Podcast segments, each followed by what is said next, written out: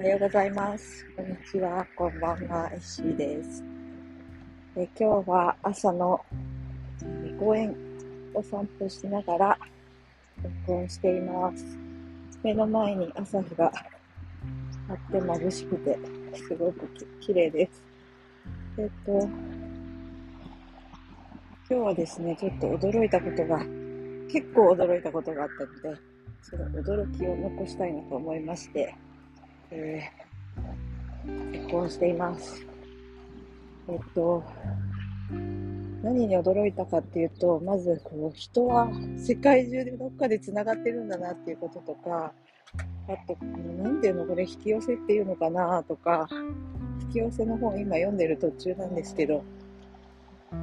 このことかなとか思うようなことがあったんですよね。はい、それで、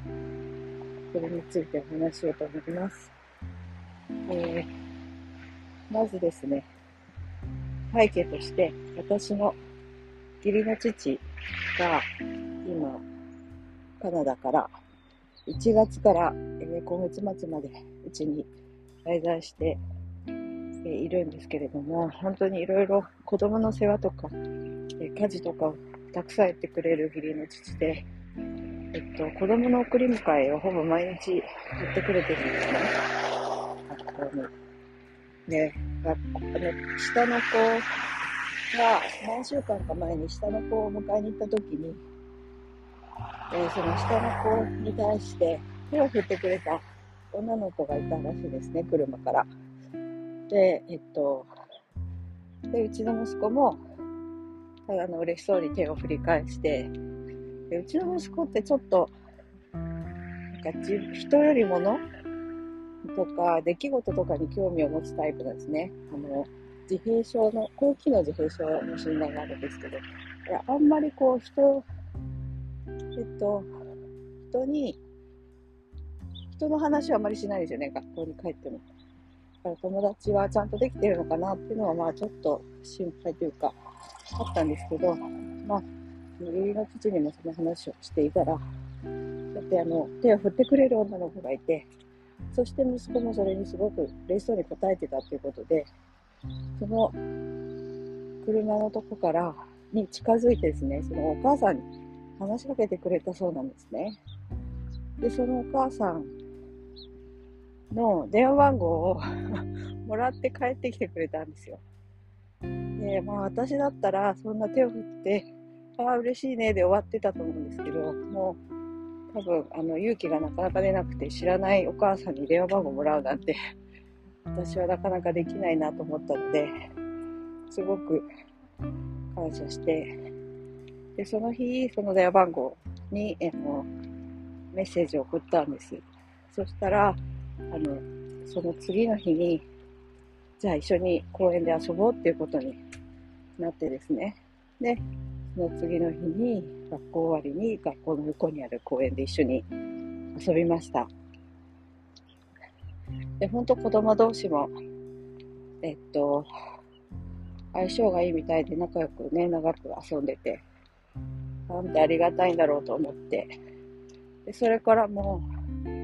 えーまたプレゼントしたり、あの、あちらのお宅にね、呼ばれて遊びに行ったり、あと、昨日はうちに来てもらって、の、一緒に遊んで、で、私とそのお母さんはね、結構いろいろ話をしてたんですよ。身の上話とか。で、そして私がどこの出身かって聞かれたんで、まあ私大分県出身なんですけど、あの、その話をしたら、あれ？あ、その方日本がすごく好きで、で、あの、日本には何度か行ったことがあると。で、私が、の出身の大分県のを見せたら、地図で、あれ、この辺行ったことあるよって言うんですよ。で、どの町って聞いたら、私の実家のある町の隣の町だったんですね。まあ、すよく行ってたとこなんですけど。で、それが2000、2004年か2005年あたりなんで、私はもうその時そこには住んでなかったんですけど、あの、なんか行った、私が行ったことあるバーとかに行って、何、何、なんかをた、なんかメキシコ料理を出すお店があって、そこでメキシコ料理食べたとか言って、えーみたいな感じ。本当に田舎の、ただ小さい町なんですけど、マジですかみたいになってですね。で、なぜ行ったかっていうと、そこにその、ね、ママ友の、ここ地元の友達が英語を教えるために住んでる、住んでたから、会いに行ったらしいんですね。で、あれ？と思って、あの、そのお友達、ママ友のお友達で、大分県に住んでた人が、もしかしたら私の友達と友達かもしれないと思って、あの、実家の、あの、幼馴染の人がいて、その人の旦那さんも、その彼女も、英語を教えるって仕事をしてたんですよ。で、なんかまあ、ね、英語を教える人のコミュニティが、あの、そんなに大きくなかったんで、当時。それに、その旦那さんはすごく本当にいろんな人を知ってたんで、顔が広かったんですよね、地元で。知り合いじゃないのかなと思って、昨日テキストメッセージ送ったら、え？知ってるよ、その人みたいになって。で、その、私のママ友が、この私の実家の近くの町に遊びに行った時に、その人たちも会ってるかもしれないって言ってたんですよ。びっくりですよね。だから、たまたま義理の父が声をかけて電話番号をもらったママ友が、のお友達が私の実家のお友達とお友達だったっていう、なんか、太平洋を越えてぐるっとなんか輪がつながったような気がしていてびっくりしました。前もこういうことあったんですけどね。これすごいですよね。で、えっと、そうそう。で、その、私のママ友の、えー、昔大分県に住んでたお友達は、今、私の、え、いる町に住んでいるそうなので、いつか会わせてもらえたらいいなと思っていて、えー、います。ということで、すごくないですか？ご縁、ご縁ね。もし、義理の父が声をかけなかったら、えー、もし、その時そこでバイバイって言ってなかったら、これは起きなかったし、うん、あの、いや、とにかくびっくりして、でも嬉しい、えー、サプライズでした。なんか、あの、この私の、の義理の父が電話番号をもらってきたことをきっかけに、彼女と友達になれたことが私にとっては実は大きなブレイクスルーだったんですね。えー、何かっていうと、現地の人と友達になるのにすごく苦手意識があったんです。えー、まあ、それはやっぱり私自身が自分の英語がとか、えー、文化が違うしとか考え方が違うしみたいな、えー、勝手なね、うん、思い込みで私は現地の人と仲良くなるのは苦手だって決めつけてたんですけど、まあそれをきっかけに勇気を出せて、えっ、と、そしたら本当に親子ともども仲良くなれる、えー、人ができて、ね、本当に嬉しかったし、私実はその後に、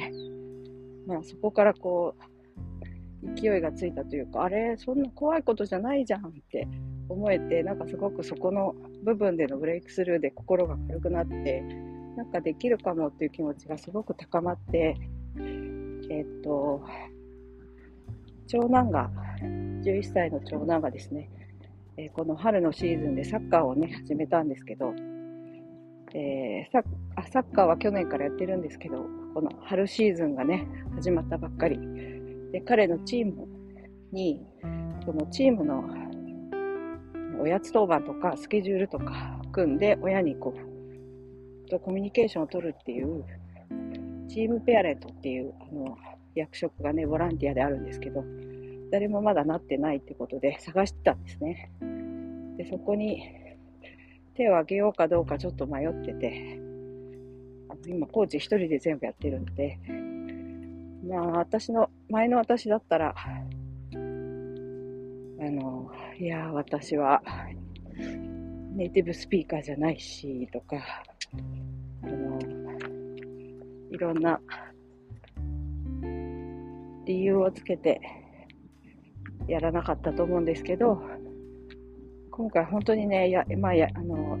直感ではやった方がいいよって、やろうよって言ってるのが分かってたんですけど、まあちょっとまだね、1日ぐらい考えて、